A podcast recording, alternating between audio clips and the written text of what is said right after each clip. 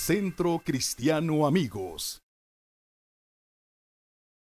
El pastor Omar es una persona que lo aprecio mucho, lo quiero mucho y literalmente diera mi vida por él. Bueno, en serio lo digo. Agradezco a todos los pastores, cada uno, el amor de- del pastor Omar.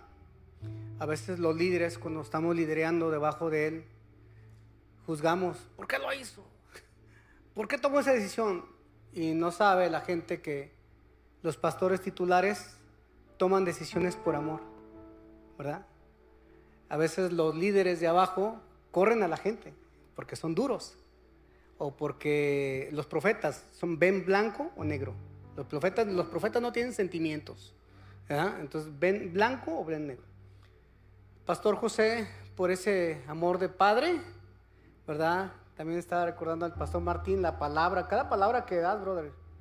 Híjole, este me, me- da, me, incomoda. Porque me hace, ay, tengo tarea, ¿verdad? Y yo creo que Martita ahí te forjó, ¿verdad? Dura con las cuentas, por ahí me dijo un amigo, ¿verdad? Muy bien. A cada, cada maestro también de, de- de esta congregación, híjole, mis respetos. Eh, me siento el menor, menor hijo, y muchas gracias. Gracias a Dios por, por cada, cada líder aquí, porque yo conozco iglesias donde se va el pastor 15 días y ya nace otra iglesia nueva en Guadalajara. Sí, sí, sí, sí, y pastor ya sabe de lo que hablamos. Sí. Gracias a Dios no sucede aquí, no sucederá, no ha sucedido, bueno, no sé, pero, pero yo creo que cuando una planta se planta bien, ¿verdad? Este, se puede plantar como sistema en un lugar diferente para dar más hijuelos, ¿verdad? Hijos. Y es lo que va a pasar aquí. Yo quiero que cierres sus ojos. En esta mañana, cierra tus ojos. A ver si puedo predicar con un desayuno aquí que me eché debajo de este búnker. Ay, ay, ay. Muy rico. Cierra tus ojos. Y quiero que te regales algo en esta mañana. Quiero que cruces tus brazos, así como si te estuvieras dando un abrazo tú mismo, tú misma. Y quiero demostrarte que Dios cabe allí, en ese lugar. Que escuches tu respirar y sientas la presencia de Dios. Porque Dios es el que te está dando un abrazo en esta mañana.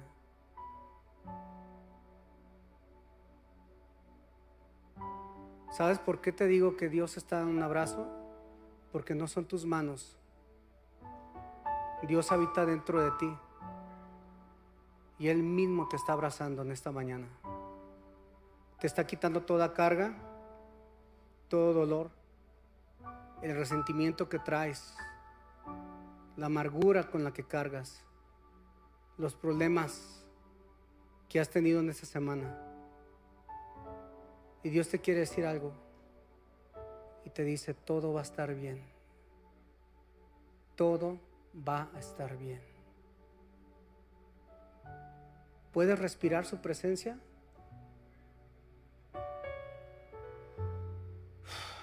Amén. Puedes abrir tus ojos. ¿Ves que Dios cabe allí? Si estás en la cola del banco, Dios cabe allí en ese lugar. Si estás en la cola de las tortillas, también Dios está allí en este lugar. A veces que voy manejando, digo, estoy estresado y me orillo, digo, Señor, abrázame. Y Dios lo hace. ¿Sabes por qué? Porque los hijos de Dios no tenemos una religión, tenemos una relación con un Padre. Un Padre que no respeta las dimensiones. Él está aquí, en nuestro universo, en tu vida, en mi vida. En esta mañana quiero hablarte del amor de Dios. El amor, el poder del amor lo he titulado así. El poder del amor. Y comentaba la mañana, digo, siempre uno que predica en la mañana y le toca dar el segundo mensaje también, dice, pues como dije en la mañana y como, y como dije en la mañana, ¿verdad? Y el ejemplo que usé en la mañana, bueno, El otro día estaba, me estaba dando una vuelta aquí por un centro comercial nuevo y generalmente no me gusta meterme a las tiendas departamentales grandes, ya me abruma. Y pasé por Liverpool adentro y también lo hago porque me recuerda algo. Cada vez que paso por el área de la perfumería, yo no sé si te ha pasado, ¿verdad? Un consejo, cuando tienes una cita, por ahí pasa por el área de la perfumería y consigues perfume gratis, ¿verdad? Del más caro. Entonces ya llegas perfumado acá bien, este, y si quieres que tu cita no funcione, pues vete al centro y a Frache y Frache, ¿verdad? Perfumes de 60 pesos que te dejan más aceite de cártamo que, ¿verdad? Ahí vas con toda la cara brillosa. Saben de lo que hablo, ¿verdad? Iba por el área de la perfumería y de pronto, este, olí algo, un aroma, una fragancia. Y, me recordé al amor de una juventud. Así, rápidamente. Le puedo decir porque ahorita no está mi esposa, ¿verdad? No, no tengo esposa. Si no, no lo dijera, bro. No, no, no, no lo dijera. Me recordó al amor a uno de los, porque seamos sinceros, ¿verdad? O sea, sí, sí hubo varios, ¿verdad? A ver, esposos. El esposo se le queda viendo así a la esposa como, ¿no que yo era el único? ¿No que era el único, entre mil? Pues literalmente, entre mil te sacaste la lotería. Y me recordé a alguien que yo conocí y todas las memorias se me vinieron a mi mente y dije, ay, wow. Me acordé de esta persona, de, me acordé de que la llevé ahí a la frágola, ¿verdad? ¿Cuántos, cuántos son ochenteros, verdad? Allá a la frágola, la nevería la frágola, porque si eras, si eras, si tenías varo, tenías que llevarla ahí, ¿verdad? O al bananas, ahí en Chapultepec, ¿verdad? No, pues ahorita ya puro antro y que los cantaritos el güero y que no, no, no, no, no, no este, al Memories, ¿verdad? Por ahí supe de algunos. Dios mío. Querían que les dedicara por ahí este, la predicación, ¿verdad? Una vez estaba predicando en una iglesia, Pastor Omar, en aquellos tiempos. Una iglesia, y estaba hablando, y de pronto se levanta un hombre y me dice, ¿qué, qué, traes? ¿Qué traes? ¿Por qué? Si me vas a decir algo, dímelo así derecho, ¿verdad? Así, Dios le estaba hablando con la palabra y pensaba que yo le estaba, le estaba tirándole. Dije, encima uno les dedica la predicación y se enojan, ¿verdad? Y le hace así a su esposa, dice, ¿y tú por qué le dices eso al pastor? ¿Verdad? Y toda la iglesia se quedó así como, ya sabían de lo que se trataba, ¿verdad? Entonces, quiero hablarte del amor. Si un amor te dejó secuelas en el pasado, Dios te deja, pues, te deja totalmente efectos de su amor. Hay relaciones donde que quedaron con efectos desastrosos por su relación y no pueden porque no pueden establecerse con una sola persona porque porque alguien les dañó.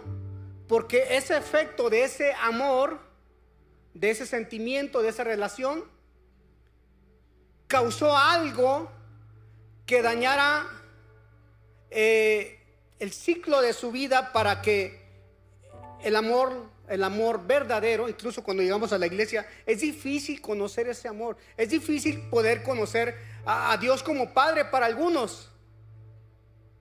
Y no pueden asimilar a Dios como Padre. No, no podemos entender lo que es el amor. El amor está totalmente destruido ahorita en nuestra sociedad. Si nos vamos al griego, al hebreo, vamos a ver que, el amor es diferente. Eh, y existen tres tipos de amor. El amor, el amor eros, ¿verdad? El amor eros. ¿Cuántos saben qué es el amor eros? El, amor eros eh, no es de eros Ramazotti, no, no, es el amor eros eh, de erótico, ¿verdad? El amor que le tienes a tu novia, tu pareja, tu amigo, tu amante, ¿verdad? Tu, este, tu esposa, esposo, si eres mujer. Sí, porque pues ahorita ya. El amor ágape, el amor a Dios, el amor ágape. Juan 3:16 es un versículo que ya todos conocemos. Dice la Biblia, porque de tal manera amó Dios al mundo que dio a su único Hijo para que todo aquel que en Él crea no se pierda, sino tenga vida eterna. Y algo que me intriga mucho es la palabra o la frase, porque de tal manera, de tal manera, híjole, este, yo, lo verifiqué en inglés, en coreano, en, en cualquier otra traducción, de tal manera, o sea, Dios se pone y dice a través del escritor, no, no hay una medida para poder eh, describir el, el amor de Dios. Tanto así, tanto así, de tal manera que, que si lo aplicamos a nuestra vida, de tal manera, tanto amamos a una persona que nos entregamos a esta persona equivocadamente, erróneamente. Tanto, es que tanto amor la muchachita, tanto amor a, a su novio que el novio le dijo, si en verdad me amas, pues dame lo que busco, ¿verdad? Y la muchacha se entrega por un placer momentáneo, corto, con caducidad. Y hacemos lo posible por, por amar a esta persona. Hacemos lo, lo, imposible por quedar bien con esta persona. Y Dios desde los cielos está diciendo, tanto así, quiero demostrarte. Dice, tan, de tal manera amó Dios. Dios te ama. Este versículo es muy poderoso. Eh, yo creo que es el, el, versículo que más nos representa como, como evangelistas, como hijos de Dios, como, como eh, embajadores del reino. Nos amó. Y aquí nos da una bofetada a medio mundo porque Dios no dice, si eres cristiano, te amo. Si vienes a la iglesia, te amo. Si no vienes, no te amo. Si te vistes así, te amo. Y si vienes este, eh, de otra manera vestida, no te amo. No. Dios te ama y punto. Dios te ama totalmente, así como eres, así como vienes. Y Él no espera que cambies para amarte. ¿Sí estamos de acuerdo? Dios no espera que cambies para amarte. Y es que las mujeres dicen, el papá le dice con sabiduría, hija, ese, ese joven no te conviene. No, pero es que va a cambiar. Yo lo cambio. Y tienen un noviazgo misionero porque piensan que su misión es cambiarlo. ¿Verdad? No funciona así con Dios. Dios te ama. No necesitas, como dice el pastor, no necesitas hacer nada para hacer que Dios te ame más o hacer que Dios te ame menos. De chiquito nos decían, si te portas bien, te quiero mucho. Y no nos lo decían, pero si te portas mal, ¿qué? No digo la palabra, ¿verdad? Ya te,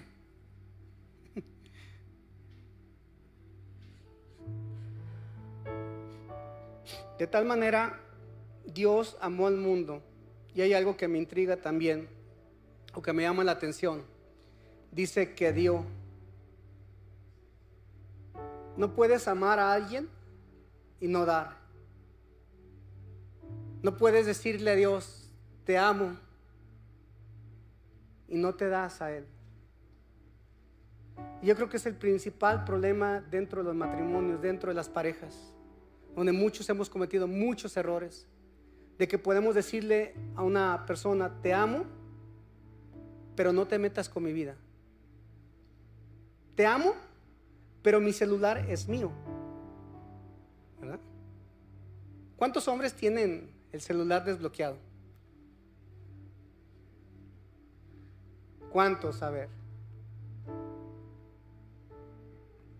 Que tú digas, mi, mi esposa puede agarrar mi celular a las 3 de la mañana que esté sonando, ¿verdad? Que en primer lugar, ¿por qué está sonando tu, tu celular a las 3 de la mañana, verdad?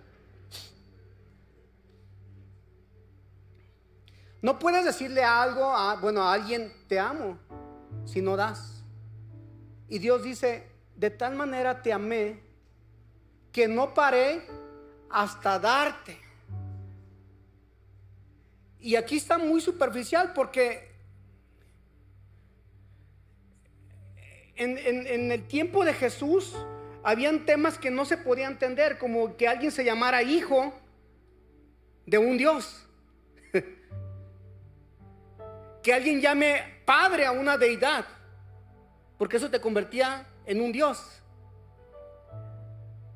Y Dios decía, yo te amo a ti. Y el, y el- y el- y el escritor en el Nuevo Testamento, hablando de amor, describe a Dios como amor. No uno de los amores, pero sí como amor. Dios es amor.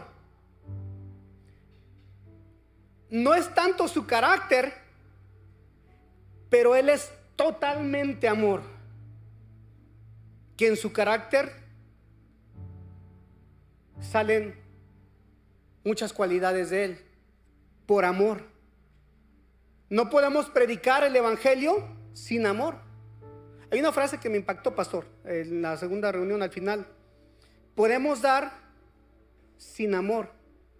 Podemos dar sin amar a alguien. Pero no podemos amar sin dar. Eh, al final de la reunión conocí a una mujer que es- es- está liderando un, un comedor para indigentes. Wow, me hizo el día. Porque es de mi sangre. Sabe mi idioma. Y una persona que verdaderamente ha conocido a Dios está dispuesta a dar. No se queda con nada absolutamente. Hay un canto bien poderoso que dice, todo te lo entrego. Todo te lo entrego. ¿Sabes que hay una parte en la Biblia donde dice que todo proviene de Él, por Él y para Él? Todo lo que tú haces, lo que tú estás vistiendo, el carro que tienes, es de Dios. Ah, pero me costó 3 millones, es una Range Rover, ¿verdad? Es de Dios. Las llantas de dónde salieron? El petróleo. Y Dios dice, mía es la tierra y su plenitud. Es de Dios. Que te hicieron tonto para que paguen 3 millones de pesos, ya es otra cosa. ¿Verdad? Todo es de Dios. La creatividad que tú tienes es de Dios. Los dones, el talento que tú tienes, solamente Dios los da. De tal manera amó Dios al mundo que dio a su Hijo unigénito, a su único Hijo, para que todo aquel que crea en Él no se pierda, sino tenga vida eterna. Dios está mostrando cómo les hago ver algo que viene de otro mundo, que es el amor.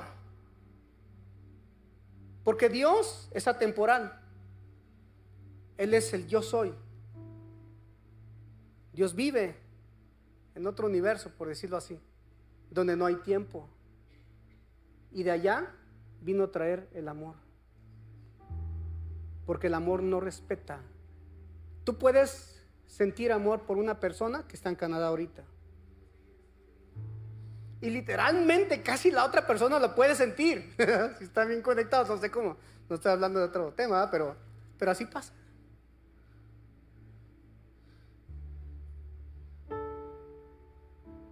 Dios está desesperado por amarte.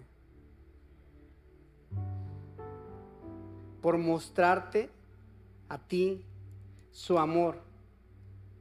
Y Él mismo se autonombra amor. Quiero decirte algo también esta mañana. Tú eres el objeto de su obsesión. Somos el objeto de su obsesión. Él está obsesionadamente, locamente, de darte a conocer su amor. ¿Cuántos han tenido amores platónicos, verdad? ¿Cuántos han tenido este, amores que, digo, los casados no pueden, no pueden levantar la mano, pero los jóvenes sí, ¿verdad? O sea, estar enamorado de alguien que, que no te corresponde, ¿verdad? Así cuando era chavo y todo. Y, que tú dices, sí, ella es mi novia, pero no lo sabe, ¿verdad? Y el día que sepa, tronamos, ¿verdad? Así estábamos, ¿verdad? Y uno hace todo lo posible, hacía lo posible por, por estar allí al pendiente, cuidando el ganado y toda la cosa, ¿verdad? Y con la otra chava ni sus luces, ¿verdad?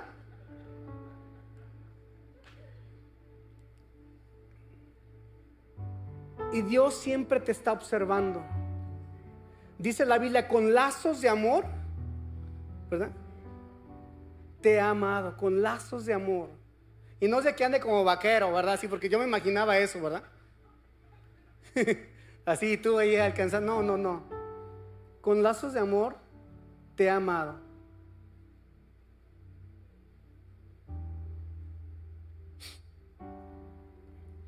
Primera de Juan capítulo 4 versículo 10 dice, y en esto consiste el verdadero amor, no en que nosotros hayamos amado a Dios primero, sino que Él nos amó a nosotros y envió a su Hijo como sacrificio para quitar nuestros pecados.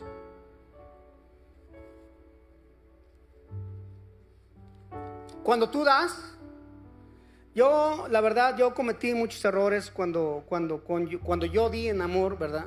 Así en mi juventud. Y el otro día, cuando se trata de dar, eh, prefiero cometer errores al hacer algo bueno que, que cometer errores haciendo cosas malas. Y el otro día, o sea, tú, tú pones un ancianito en la calle vendiendo mazapán a la una de la mañana y me quiebra, me rompe totalmente. A un niño de la edad de mis hijos vendiendo dulces, no, no, no, no lo puedo soportar, tenga o no tenga para darle, no lo soporto. Y le digo, quítate de aquí. Ah, no te creas, no. Ay, perdóname, Dios mío.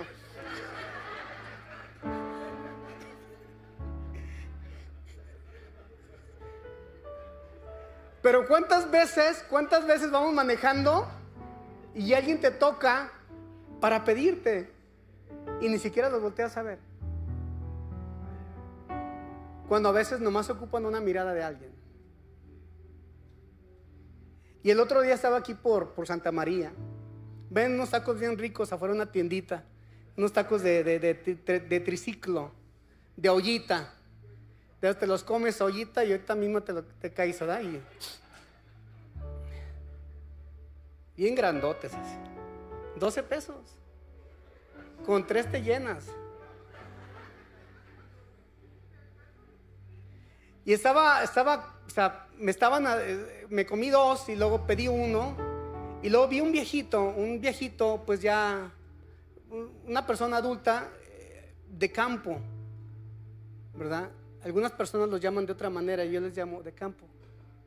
Una persona que viene de un pueblo, de un rancho, porque tenía sus guaraches llenos de tierra, sus dedos bien craqueteados de la tierra, con su chamarrita rota, su sombrero oliendo a maíz y estaba en la fila él, él eh, contando las moneditas para comprar tacos. Y yo estaba así como, mm". oh, dije. Me acerqué con el taquero, le dije, ¿cuántos va a querer? Cinco. Yo los pago. Yo los pago. Y después dije, china, a ver si tengo dinero, ¿verdad? Porque... Y ya los pagó y dije, ay, qué padre se siente poder darle de desayunar a una persona que apenas con las monedas está alcanzando para unos tacos, ¿verdad? ¿Cuántos saben de lo que hablo? Y ya el Señor dijo, muchas gracias, muchas gracias. Y ya se fue y yo dije, ah, hice la labor del día, ¿verdad? Ay, qué padre. Ya me gané el cielo. Se ríen porque saben verdades bíblicas, ¿verdad? Cierto. Se va el Señor con sus cinco tacos y dije, qué padre, cinco tacos. Era un encargo del dueño del car wash que mandó al viejito. Y yo le pagué esos tacos al dueño del car wash. Y dije, Dios mío. Un señor con una Cheyenne así de las que. Ay, ay, ay.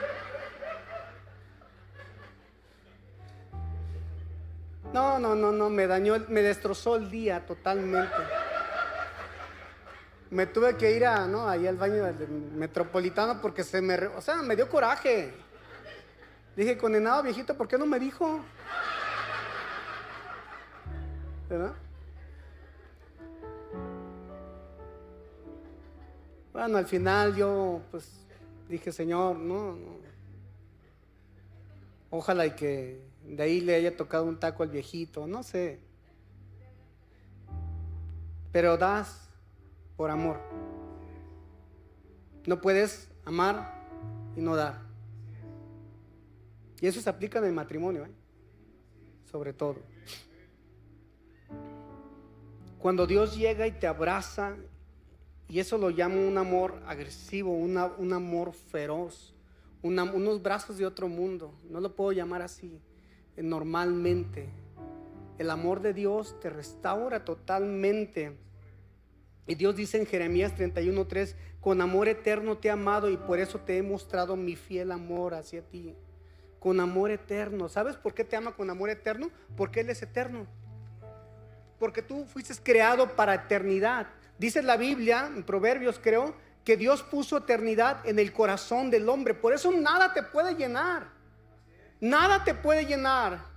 El alcohol, las drogas, las mujeres, los hombres.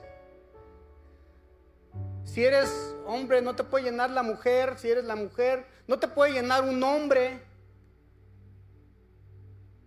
Solamente Dios. Pero desgraciadamente a veces el amor humano te deja secuelas, te deja efectos. Y por eso las mujeres a veces dicen, todos los hombres, ¿cómo dice la Biblia? Todos los hombres son iguales. Y no es de que todos los hombres sean iguales. Yo le dije a esa muchachita, ¿verdad? Que iba a mi congregación. No es de que los hombres, todos los hombres sean iguales, lo que pasa es de que tú los escoges iguales. Se dio la media vuelta y nunca más regresó a la iglesia.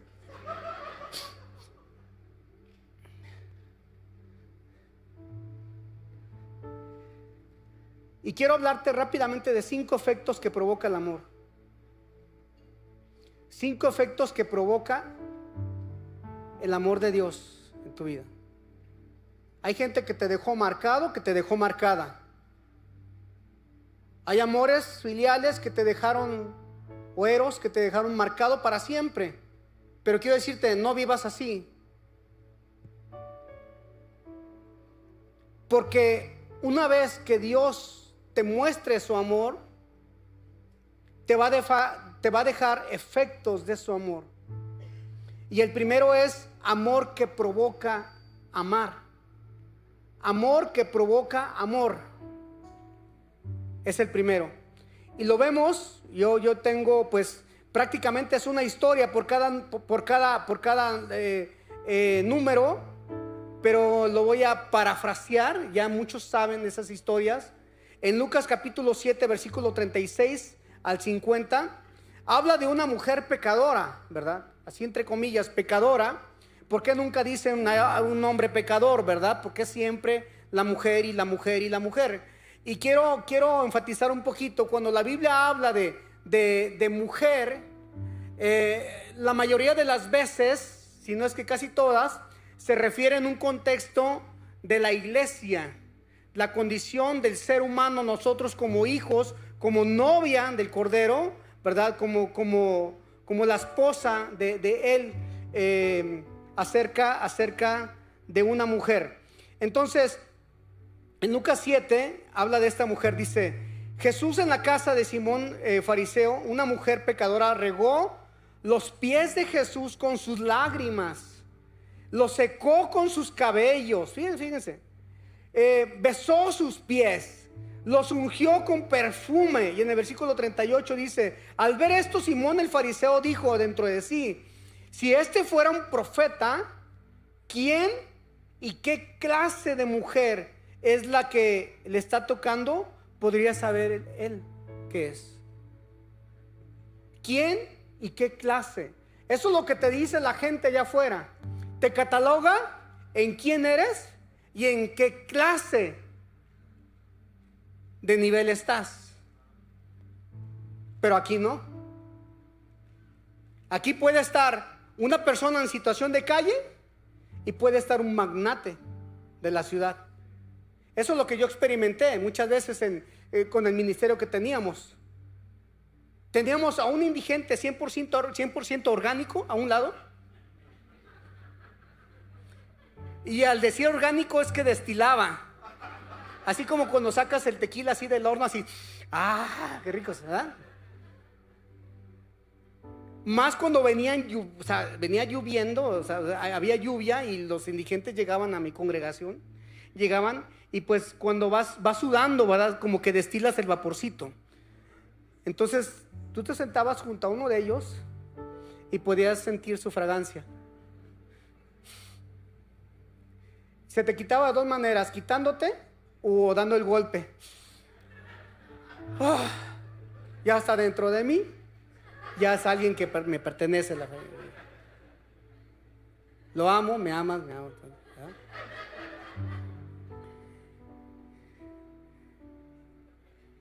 Y podría estar un indigente ahí. O podría estar un fabricante de muebles internacionales. Pero ¿quién y qué clase es lo que la gente allá afuera te cataloga? ¿Cómo quisiera que el gerente de, Sonora Grill estuviera aquí? ¿Cuántos han ido al, Sonora? A ver, todos los morenitos que hemos ido al Sonora Grill, levanta tu mano. Quiero orar por ti, por aceptación y...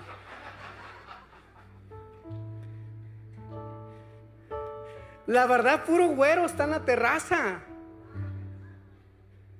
Cuando yo llevo gringos y todos sí me pasan acá, le dije, o, me sientas con ellos o, pierdes clientes, ¿verdad? El otro día un amigo, ¿verdad? Eh, no voy a decir su nombre, pero venía a esta iglesia, ¿verdad? Seguí una foto de Sonora Grill y dije, a ver, ¿dónde lo sentaron? Y que le mando un mensaje, ¿y dónde te sentaron? No, pues ahí junto a la cocina. Pero, pero el mundo te cataloga. ¿Quién y qué clase de mujer es esta? Aún dentro de ese tipo de mujeres, hay quién y qué clase. Porque hay clases. Hay niveles, decían ellas, ¿verdad? Pecadora. Jesús entonces dijo, por cuanto te digo que sus pecados que son perdonados son muchos. ¿Por qué? Porque amó. ¿Por qué amó? Porque mucho amó. Pero quien se le perdona poco, poco ama. Yo te pregunto en esta mañana, ¿cuánto amas? ¿Cuánto amas? ¿Mucho o poco? Mucho, ¿verdad? Estas palabras de Jesús no significan que el amor es la causa del perdón de parte de Dios, sino que el amor es el efecto o el resultado de su perdón o del amor de Dios. Número dos, el efecto, el segundo efecto del amor es que te da verdadero propósito. Y como ejemplo, tengo allí en el Evangelio San Juan, capítulo 4, y habla de la mujer eh, samaritana. Y quiero hablarte solamente poquito, superficialmente, de lo que está pasando aquí.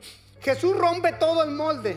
Jesús es una persona llena de amor, Él es el mismo, es amor, pero cuando eres lleno de amor, la verdad Dios te va a poner o vas a estar en situaciones donde, donde vas a salir de tu confort, vas a romper a veces normas o reglas establecidas por la misma sociedad, por la misma sociocultura, ¿verdad? Y de pronto este, esta mujer samaritana o los de Samaria no eran, no eran, no eran, este, ¿se siente como que vibra algo? No, no, algo, Bueno, los samaritanos eh, no se llevaban con los hebreos, con los judíos.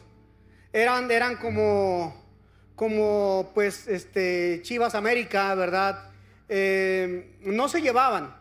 Eh, eran de sangre, pues, no pura, ¿verdad? Los hebreos, los judíos, pues, se mofaban de, decir nosotros somos los auténticos hijos de Abraham, ¿verdad? Y, pero los, los samaritanos tenían un pozo por allá en Jericó. Jesús dice la Biblia y, está muy, muy, muy padre que Jesús tenía nomás tres años de vida eh, eh, evangelística, ¿verdad? Por decirlo así. Y entonces tenía su agenda bien, bien, pues bien agendada, ¿verdad? tener una agenda bien agendada, ¿verdad? Walter Bazar. Este, los que vieron Club de Cuervos saben de qué me hablo. Le dice la Biblia que era necesario pasar por Samaria. Jesús estaba interesado en impactar a una mujer, pero había varios factores. Uno era mujer, dos era mujer samaritana, tres se veía mal, que un hombre judío y más de la talla de Jesús, profeta, este, eh, pues maestro, tuviera un encuentro con una mujer que no era del mismo pueblo también. Y para que pasara ese encuentro, Jesús dijo, ya, ¿cómo le hago? ¿Cómo le hago? Tengo aquí a, mis discípulos. ¿Saben qué, chavos? Ustedes vayan al Oxxo más cercano, por favor. Este, y, y por allá nos vemos. Y mandó los mandó a comprar víveres mientras él se escabullía. Y llegó a ese pozo y vio a la mujer que venía, esta mujer samaritana. Y le dijo, oye, ¿me das, me das este agua? ¿Verdad? Este, y por ahí empezaron la conversación. De pronto eh, Jesús le dice, yo, yo, yo te puedo dar agua, el agua viva. dice, ¿cómo me puedes dar agua a mí si, si no tienes ningún vaso, verdad? Pero al decirle él, dame de beber, se refería literalmente este, a tener una comunión con ella, ¿verdad? A hacer un pacto con ella, a tener un encuentro con ella.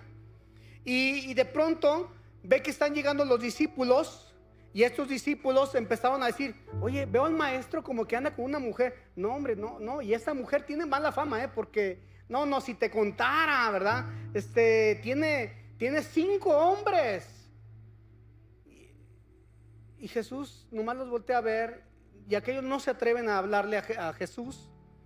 Y de pronto, yo no sé de qué hablaron, obviamente hablaron de muchas cosas. Quiero, quiero asumir que esta mujer tuvo un impacto por Jesús y de pronto le dijo, ve y tráeme a tu marido. Dijo, pero pues no es mi marido. Dijo, bien has dicho, porque has tenido cinco hombres en tu vida y con el que vives no es tu marido. ¿Cómo sabes? Se me hace que eres profeta, ¿verdad? Fue esta mujer impactada totalmente por Jesús, porque Jesús se fue más a fondo con ella. Y dice que esta mujer fue y le predicó a todos los hombres de la aldea, a todos los hombres. Esta mujer tenía una problemática con los hombres. Su problema era con los hombres. Aunque ella amaba a los hombres, tenía un problema con los hombres. Por eso andaba con uno, con otro, y con otro, y con otro, hasta que Jesús se encuentra con ella. Y fue, y Jesús le cambió el chip. Su propósito tal vez no era amar eróticamente a los hombres sino a lo mejor el propósito para lo cual fue hecho ella, amar en forma ágape a los hombres, porque fue y les predicó. Y esos hombres vinieron a Jesús y después fueron y contaron a todo el pueblo. Y gracias a esta mujer que tuvo un encuentro con Jesús, mucha gente conoció de Dios, del amor de Dios. Entonces el segundo, el segundo efecto del amor te da, eh, de su amor te da verdadero propósito. Y el número tres es un amor que te impulsa a levantarte. Y eso lo vemos en el Hijo Pródigo. En Lucas capítulo 15, versículo 12 al 32. ¿Cuántos saben la historia del Hijo Pródigo? El Hijo Pródigo, bueno, era un papá. Yo no, bueno, al final lo quiero, lo quiero decir, pero no. Esta historia no se trata del hijo pródigo, se trata de un padre amoroso. Al ver esta historia, te das cuenta, te darás cuenta que no se trata del hijo pródigo, se trata del amor de un padre amoroso. Este hombre tenía dos hijos y de pronto el hijo menor le pidió toda la herencia en vida, todo lo que le pertenecía. ¿Cuántos saben que nos pertenecen cosas, verdad? Nos pertenecen cosas y Dios nos las dará en su modo y en su tiempo. Entonces, como dicen los abogados, en su modo y tiempo, ¿verdad? Eso, eso siempre lo escucho, no sé por qué, ¿verdad? Eh, le pidió la, la herencia y dice que tardaron muchos días en agarrar esa herencia. Yo no sé si él tuvo que contratar camiones de mudanzas de castores o de algo así, pero para llevarse todo lo que tenía el hijo como le correspondía.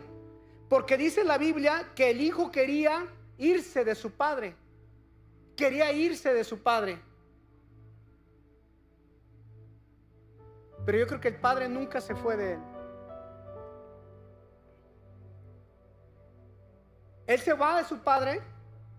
Yo no sé por qué, por qué le tenía rencor a su papá. Yo, yo a lo mejor pienso porque él creía que lo hacía menos. Era el hijo menor. ¿Y cuántos saben que los hijos menores tienen coraje a los, a los hermanos mayores? ¿Verdad? Con, justa razón, sí o no. ¿Cuántos son hijos menores aquí? A ver, ¿puedo ver sus manos? Uno entiende eso porque cuando uno tiene un hijo, uno le compra la mejor cuna al primer hijo, ¿verdad? La mejor carriola al mejor hijo. O sea, se lo compras allí en la Gran Plaza, en Andares, se dan 15 mil, 18 mil pesos. No te pesa porque es tu mejor hijo, tu, tu primer hijo, el primer hijo la mejor carriola, el mejor car seat y todo lo demás, lo mejor. Y el segundo, eh, pues ahí lavado y que lo use el segundo. ¿Verdad? Así es.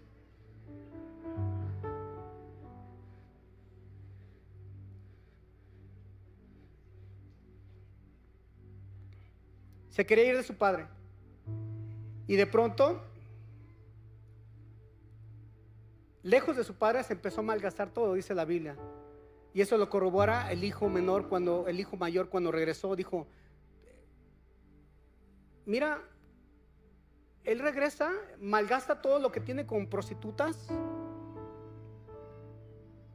mujeres de la vida galante, y yo que estoy aquí, no me das nada. Y el padre le dijo, es que todo lo mío es tuyo. no tienes porque no pides. Y sin embargo regresa a él y le haces fiesta. Pero dice la Biblia que en ese momento el hijo menor se gastó todo y hubo escasez, pero la escasez no lo hizo regresar a la casa de su padre, sino que consiguió trabajo. Y después hubo una hambre en, en aquella región, pero el hambre no lo hizo regresar a su casa, porque llegó alguien y le dio la oportunidad de trabajar en un lugar de cuidar puercos, puerquitos. Y la Biblia nos da a entender un poquito que anhelaba comer la comida de los cerdos. Y yo creo que sí comió. Porque lejos de Dios comemos las obras de este mundo. Comemos lo que la otra persona está comiendo. Como somos platos de segunda mesa. Ay, joder. Quiéreme, quiéreme, quiéreme.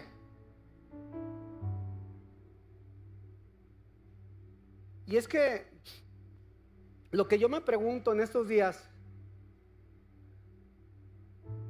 antes las mujeres se fijaban en un hombre, en un hombre formal, ¿verdad?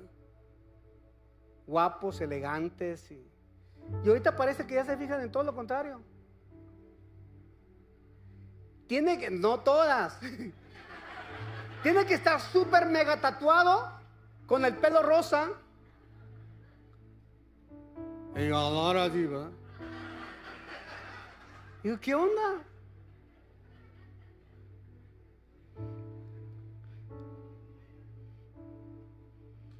Pero, pero todas estas situaciones no, no, lo, no lo animan o lo hace reflexionar para que regrese. Situaciones difíciles te hacen pensar, recapacitar, reflexionar, pero no te hacen tomar pasos para poder arreglar una situación. De, joven yo me fui varias veces a Estados Unidos y una de esas veces yo me fui un poquito así incómodo con mi papá. Este, yo no le quería provocar problemas a él y yo me fui y, él me escribía cartas. Todavía tengo las cartas. Y en una de las cartas me decía, hijo, te extraño. Y él era una persona dura, nunca expresaba sus sentimientos. Pero decía, te extraño, cuídate donde andas y me habla por teléfono, ¿verdad? Él o una hermana y me dice, ¿sabes qué? ¿Sabes, ¿sabes lo que hace tu papá? El, tu cuarto está intacto. El cuarto de tu casa está intacto, tal como lo dejaste, nomás que limpio, recogido, está allí. Y lo que hace mi papá, dice, agarra tu almohada y huele tu olor. Y dice, mi hijo, ¿Sabes que eso me mostraba Dios? Que cada vez que yo me alejo de Dios, Él agarra los recuerdos que tuviste tú con Dios y te anhela. Te anhela con todo su corazón. Yo me metí en una bronca en aquel tiempo, donde yo dije, me va a regañar, va a hacer esto, va a hacer lo otro, hoy merezco que que como el hijo pródigo, merezco, ya, ya, no, ya no merezco llamarme tu hijo. Ya no me trates como, como tu hijo. Fíjate, cambiando las leyes de Dios de la primogenitura. o sea, ¿quién, ¿quién era el hijo para decirle ya no me trates como hijo? Esa es una ley de Dios, algo establecido por Dios. No va a hacer nada, no puedes hacer nada para dejar de ser hijo podrás ser hijo desobediente y malcriado, pero eres su hijo. Nada nos separará de su amor, absolutamente nada. Y de pronto, bueno, yo, yo este, estaba en esta situación, dije, chin, la regué, ay, ojalá y no vea a mi papá, ojalá y no se entere. Y, toca la puerta de mi, de mi cuarto, y dije, es mi papá, ah, estaba nervioso, y abre la puerta, y me trae una charola así gigantesca con todos los mariscos sabidos y por haber. Este, uno de los batidos favoritos es, este, que el Señor lo reprenda camarones a la diabla, ¿verdad?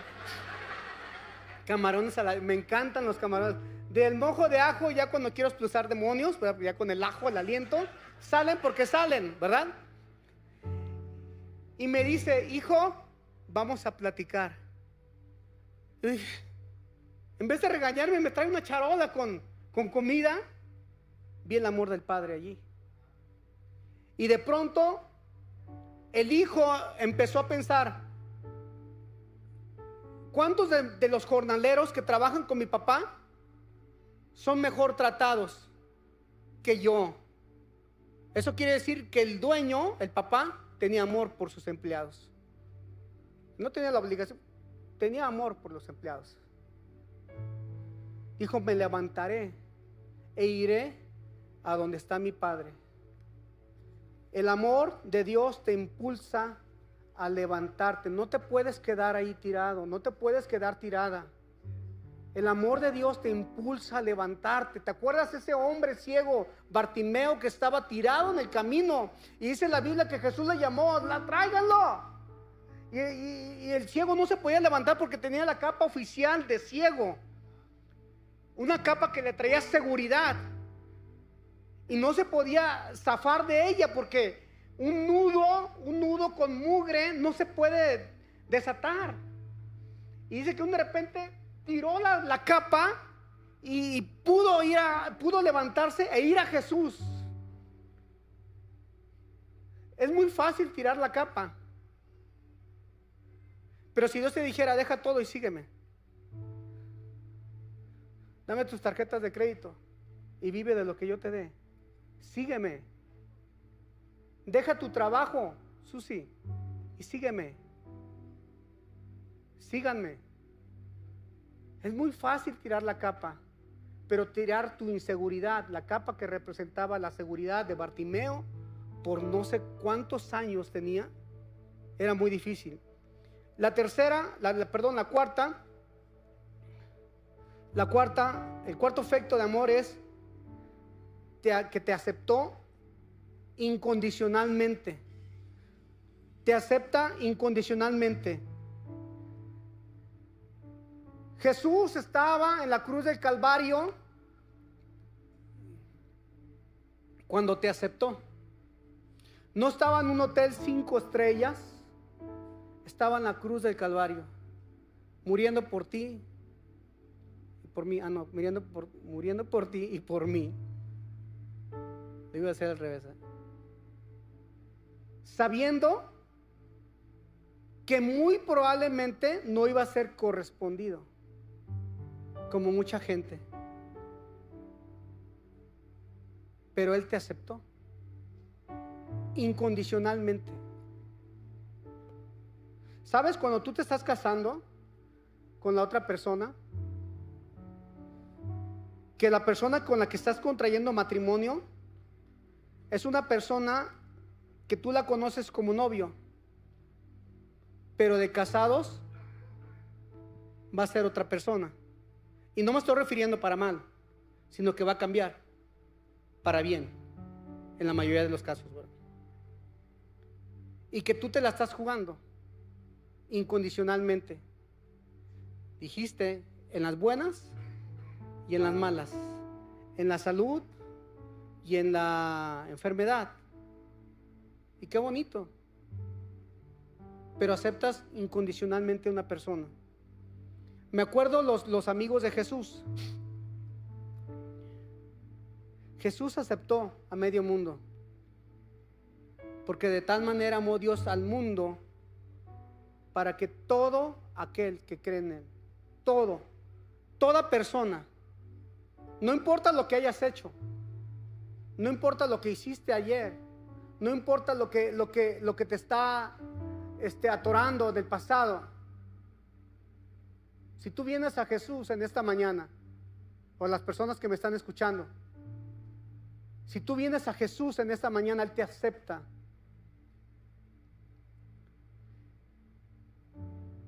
Jesús aceptó a tanta gente. Yo creo que los seguidores de Jesús no lo seguían por hacer milagros, sí.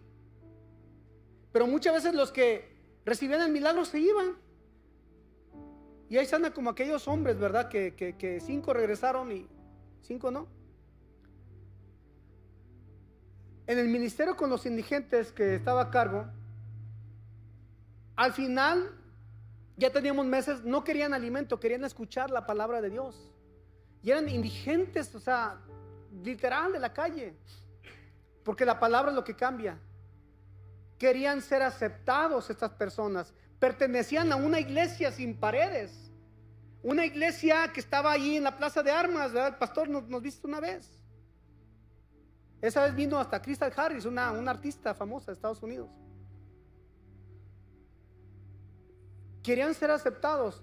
El ministerio de Jesús fue influenciable no por los milagros, sino por el amor que radiaba Jesús. El amor de Jesús. La gente allá afuera no te va a seguir, no nos va a seguir por lo que sepamos de la Biblia, sino por lo que apliquemos de la Biblia. Había una, una maestra, comenté en la mañana, ¿verdad? En, la escuela donde estudié, pues, este, en Juventud con una Misión, había un tema que se llamaba este, misionología transcultural, eh, impactar la, ventana 1040, el, lugar menos poblado, menos evangelizado de todo el mundo. Y esta, esta maestra estaba ubicada en la India, en Kashmir, India. Yo iba a ser misionero allá. Y de pronto dice esta mujer que una de las primeras veces donde llegó a India, en Calcuta, una ciudad muy urbana y, no cosmopolitan, era como un pueblo gigantesco en ese entonces, donde había mucha escasez, falta de dinero, etcétera, etcétera. Literalmente vio gente pegada en la calle, en la banqueta, como cuando los perritos no los levanta, ¿verdad? El municipio, en periférico, y ahí están cuerpos tirados. Y de repente vi un hombre tirado, este, vivo, muy delgado, este, tirado en una esquina en la calle, Y esta mujer le empieza a hablar con la traductora, ¿verdad? Que traía oficial. Le empieza a hablar de Dios. Y este hombre decía que no escuchaba. Y por puras quejidos y todo, así su, lenguaje, la mujer pudo entender. Entonces eh, se, agacharon para poder ministrarle a, este, a esta persona. Y el hombre pudo decirle a la traductora, tengo tanta hambre que mis oídos dejaron de funcionar. Tengo tanta hambre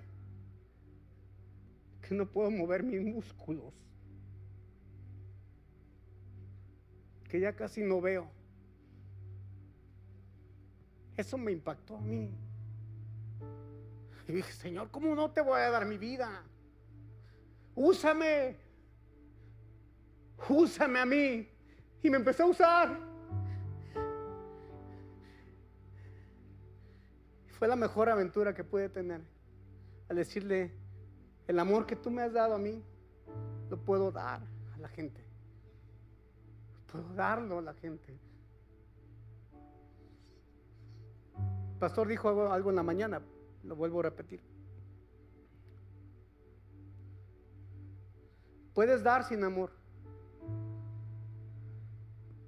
Hay gente que le sobra dinero, empresarios. Conozco muchos empresarios, amigos míos, dueños de tequileras, y dan. Pero ni se, enteran, ni se enteran que dan.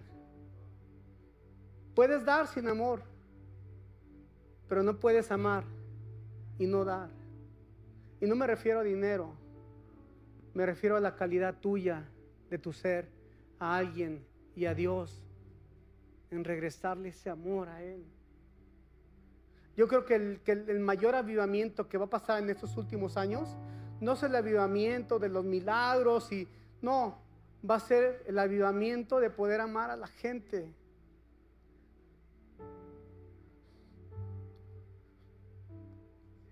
Yo anhelo ver homosexuales viniendo por esa puerta.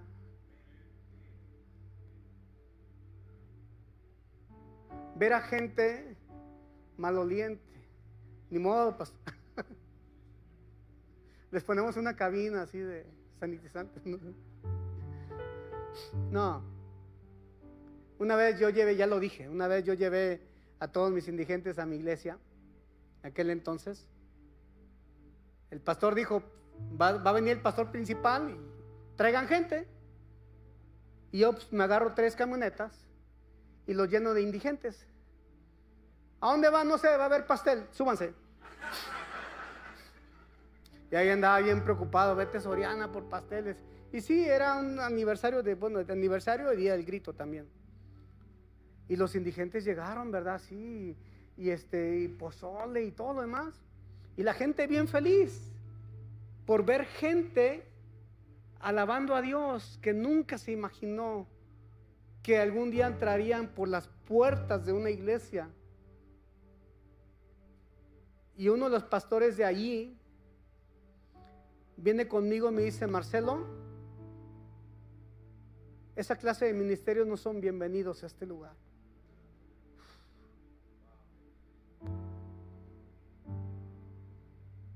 Todavía me acuerdo y cómo lo... Ah, no, le iba a decir no.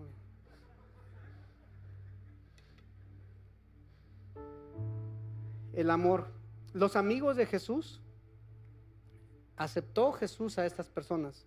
Uno era el secretario de Hacienda, Mateo, rata a no poder. Bueno, estoy echándole de mi cosecha. Eh, bueno, también saqueo, ¿verdad? Saqueo, yo creo que lo siguió. Es un prestamista, ¿verdad? Cobrador de impuestos, trabajaban para Roma. Tanto transeaba que decía Jesús, si, si a alguno le debo 100, le, devuelvo 400. Tranza, les, prestaba 100 y les cobraba 400. No era de que muy dadivoso. Otro era Pedro, Pedro era un asesino, no era un pescador, era un asesino. Los, los pescadores sí traen, bueno, traen varios artefactos filosos, ¿verdad? O sea, uno chiquito, ¿verdad? Eh, para quitarle los ojos a los peces, ¿verdad? Pero ahí trae otros así, unos, unas tipo hachas, ¿verdad? Y para enfrentarse con la guardia de Roma, gente especializada, ¿verdad? Era como de, de, no sé qué agencias, ¿verdad? De, de gobierno, de, escolta. No, no sacaba un filerito, ¿verdad? Así, ¿qué traen? ¿Qué traen? Aquí, aquí. Eh. No salen de la Jalisco, ¿verdad? Aquí, no. Sacó un cuchillote, Pedro. Iban a agarrar a Jesús y Pedro le quiso dar a la cabeza del guardia, pero le cortó la oreja nomás. Pero el trancazo iba a la, iba la cabeza. Pedro era un asesino. María Magdalena, una mujer pecadora, una mujer tratante de blancas, que, tenía varios tables, yo creo, por ahí, por la ciudad.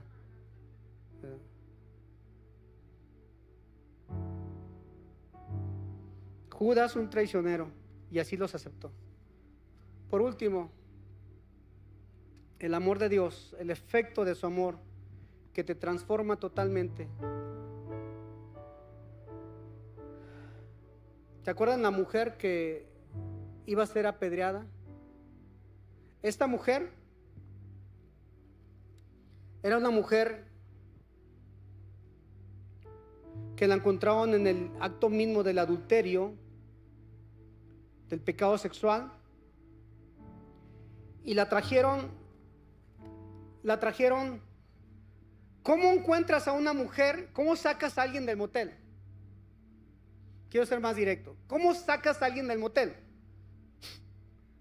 Pero dice, no, yo, sé cómo, yo sé cómo. una vez un amigo, ¿verdad? Que andaba por ahí, este, este, poniendo los cuernos a su esposa, le dije, te van a cachar, te van a cachar, ¿verdad? Y sí, ¿dónde crees que se le descompuso el carro? afuera del motel Los Cubos, ahí en la Minerva. Así, exactamente, y se le descompuso el carro, ¿verdad? Era un abogado de una amiga mía. Era un esposo, pues, de una amiga mía, abogada. Y así le fue. ¿Cómo sacas a una persona de un lugar así? Desnuda, desnudo. Y trajeron a esta mujer y ellos la pusieron en el mero centro, de enfrente donde estaba Jesús predicando, desnuda. Yo no, yo no sé el trasfondo de esta mujer, pero yo imagino que no tenía esposo, que sus hijos la rechazaron, que fue etiquetada como la mujer pecadora, porque así dice la Biblia, la mujer pecadora, la mujer que fue hallada en el acto sexual. Y yo pregunto, y la Biblia dice, los fariseos le dijeron, ¿y qué dice la Biblia? La, ley dice que hay que matarlos, matarla. No, la ley en Levítico, Deuteronomio, dicen por ahí, ¿verdad? Deuteronomio, que ambos tienen que morir. Y yo pregunto, trajeron a la mujer, pero ¿dónde está el hombre? ¿Dónde estaba el hombre? ¿Dónde quedó el hombre? ¿Se salió como Superman? Poniéndose los calzones arriba del pantalón. ¿O qué? Siempre me he preguntado eso, ¿por qué, ¿por qué Superman trae los calzones arriba del pantalón? Son misterios sin resolver. La Biblia dice que cosas que ojo no vio ni oído yo, ¿verdad? ¿Por qué? ¿Dónde, ¿Dónde estaba el hombre? ¿Por qué no más la mujer? ¿Por qué la mujer? No venía así toda galante, ay, repartiendo tarjetitas. No, venía arrastrada venía sangrada, toda raspada, desnuda por las piedras, no había porcelanato rectificado en ese entonces, ¿verdad? Venía sangrada totalmente. Como cuando te bajabas de la 380 de ahí querer, así, por periférico, así te levantas y no pasó nada, así todo raspado, sangre por aquí, por allá. Así venía la mujer. Ella no quería levantar su cara aunque ya la conocía todo el pueblo, estaba desnuda delante del maestro. Pero a la vez qué privilegio que cayó delante de los pies de Jesús. Qué privilegio. Y todos con las piedras, ¿verdad? Dice la ley que hay que matarla. No me voy a meter en esto, pero este, si lo, si le decían mátenla, eh, Jesús se adjudicaba un quebrantamiento con la ley romana porque estaba establecido por los romanos que los judíos eh, tomaran, eh, ¿cómo se dice?, cartas por su propia cuenta o algo así, ¿verdad? Y lo metían a la cárcel. Y se le decían que no, entonces estaban corrompiendo la ley. Y Jesús dijo, pues, ¿qué les digo? ¿Qué les digo? Así, a ver, así empezó a escribir Jesús, ¿verdad? Por ahí me dijo un niño de la iglesia infantil. Yo les dije que Jesús empezó a escribir, que yo no sabía qué, qué escribió Jesús en la arena. Y un niño dijo, estaba escribiendo maestro, no los pelos, no los pelos, no los pelos, no los pelos. Dije, sí, cierto. Bienaventurado eres tú porque no te lo reveló ni carne ni sangre, ¿verdad?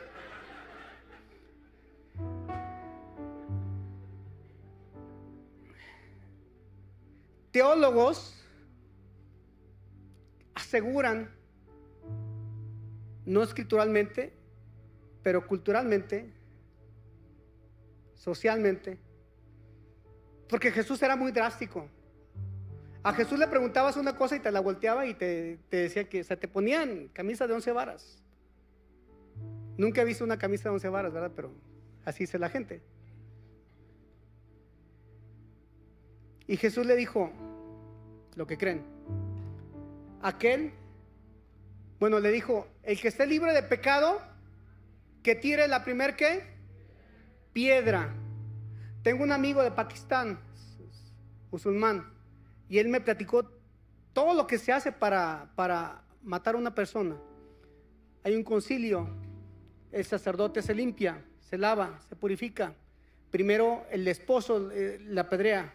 Si el esposo falla, quiere decir que intervención divina cayó y le perdonan la vida. Luego los hijos empezaban a apedrearla, ¿verdad? Y la, enterraban, la enterraban de aquí para abajo, así hincada, y no podía defenderse y luego la sociedad, los, sacerdotes, las leyes, y hasta que moría.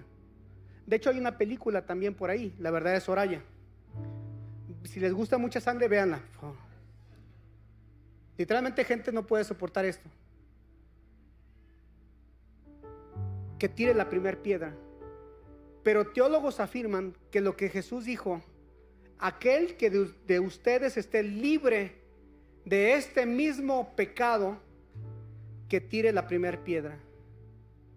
Yo no sé por qué le tenían tanto coraje a esta mujer. O cómo la cacharon en el acto mismo de, de, adulterio, fornicación. Yo creo que estaban espiándola. Hasta con camaritas. Ya hay que agarrarlo. No, espérame, aguanta, aguanta. Pon un en vivo aquí. Chismosos a más no poder. La agarraron y se empezaron a ir, tiraron las piedras. Desde el cliente más grande hasta el más pequeño. A lo mejor esta mujer les sabía pecaditos a esos hombres religiosos.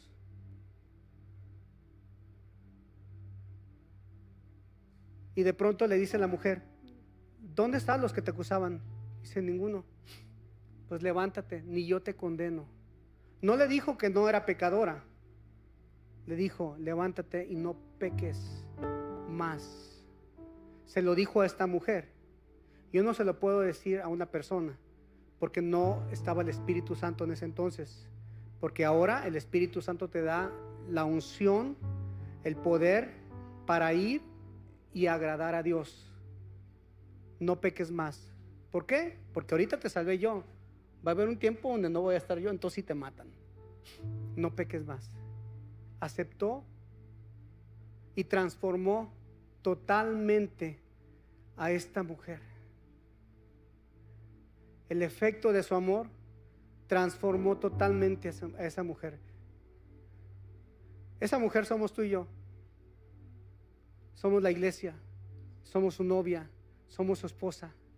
Yo no sé qué es lo que has hecho. Yo no sé con qué estás batallando. Yo no sé qué es lo que está pasando en tu vida, pero déjame decirte, el amor de Dios quiere cambiar totalmente, drásticamente tu vida. Quiere que quiere mostrarte a, a, tu vida, a tu corazón, de tal manera que tú puedas agradecerle a Él, en dar tu vida también por Él y a la gente. Quiere transformarte totalmente. Cuando yo andaba en antro, en antro y de, y de, de, de, de, gloria en gloria y de Manuela en Manuela, ¿verdad? Y, y yo no tenía llenadera porque no tenía amor. Nadie me había enseñado amor hasta que me topé con Jesús. Y Él me enseñó verdaderamente quién era Él, su amor. Yo le, dije, yo, le dije, yo no sé si te conozco, si quiero creer en ti, no sé por qué me estás siguiendo, Señor. Pero si verdaderamente existes, y yo sé que existes, no voy a creer en la, estupidez de, de decir no existes, sí existes. Pero si verdaderamente tú estás interesado en mí, cámbiame, transfórmame, quítame estos vicios, quítame todo lo que yo estoy cargando en mi vida, quítamelos, pero ya, no quiero levantarme y quiero salir y pecar de aquí, cámbiame. Y él nomás sentí su, sus brazos. Y nomás me dijo, te amo. Y yo me solté totalmente a él. Y me cambió totalmente. Drásticamente pude respirar. Porque él me perdonó todo. ¿Y sabes qué? No tuve que hacer una manda. No tuve que ir vincado de aquí hasta allá porque Él nomás, no nomás me perdonó, me restauró, me dio identidad, me aceptó y me transformó totalmente mi vida. Yo quiero nomás que te pongas de pie.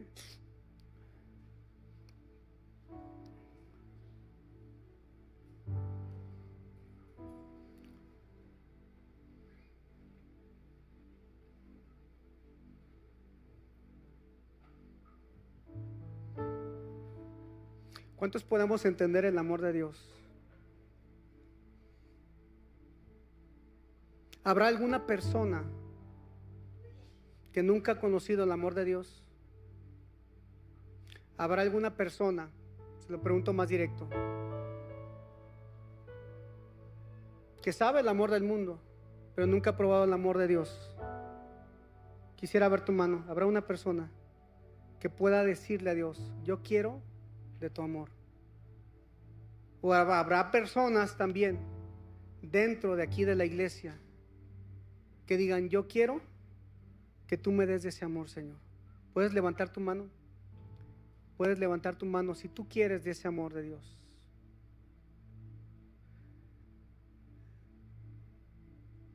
Si tú quieres comprobar que Dios puede transformar tu vida así, con el abrazo de Dios para tu vida? ¿Cuántos están batallando en áreas en su vida? ¿Cuántos están? Quiero que tú seas valiente y pases al frente. Déjame orar por ti. Pasa al frente. Rápidamente vamos a orar. Tenemos ahorita una actividad, creo que de la Santa Cena, ¿verdad? Pero rápidamente.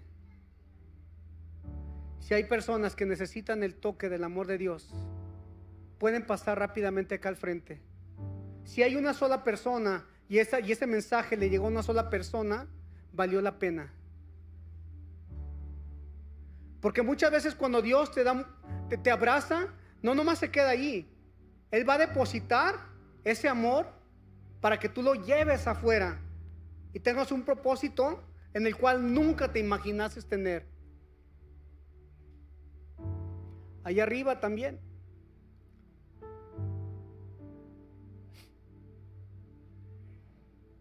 Yo quiero que cierren sus ojos y alguno de los líderes nos pueden apoyar aquí al frente. Este mensaje es para todos, la verdad. Este mensaje es para todos, para ti que estás sentado, que estás parado. Padre, yo en esta mañana oramos por cada persona en este lugar. Yo te pido, Señor, que tú abraces su vida, Señor. Que tú abraces a cada mujer, a cada varón, Señor en esta mañana. Y tú les muestres tu amor hacia ellos, hacia ellas. Gracias porque tú traes aceptación a su vida. Porque no importa de dónde vengan, lo que hayan hecho, lo que tienen o lo que no tienen. Pero hay un propósito de cada, detrás de cada persona. En el nombre de Jesús, Señor.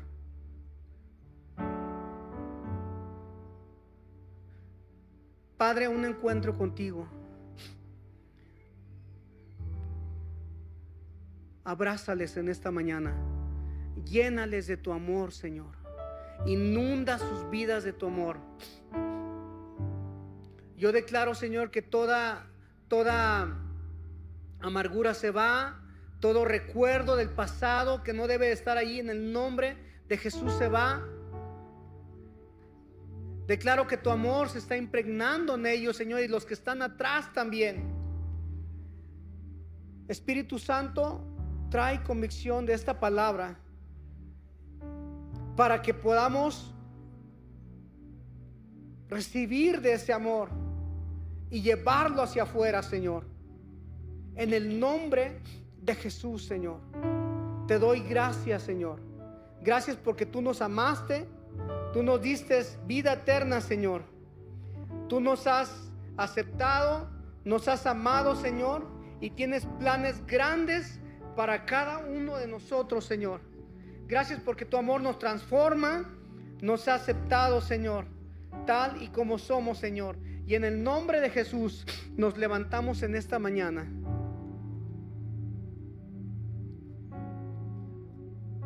Ti sea toda la gloria y toda la honra, Señor.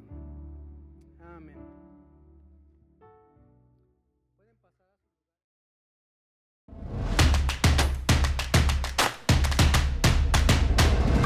Centro Cristiano Amigos.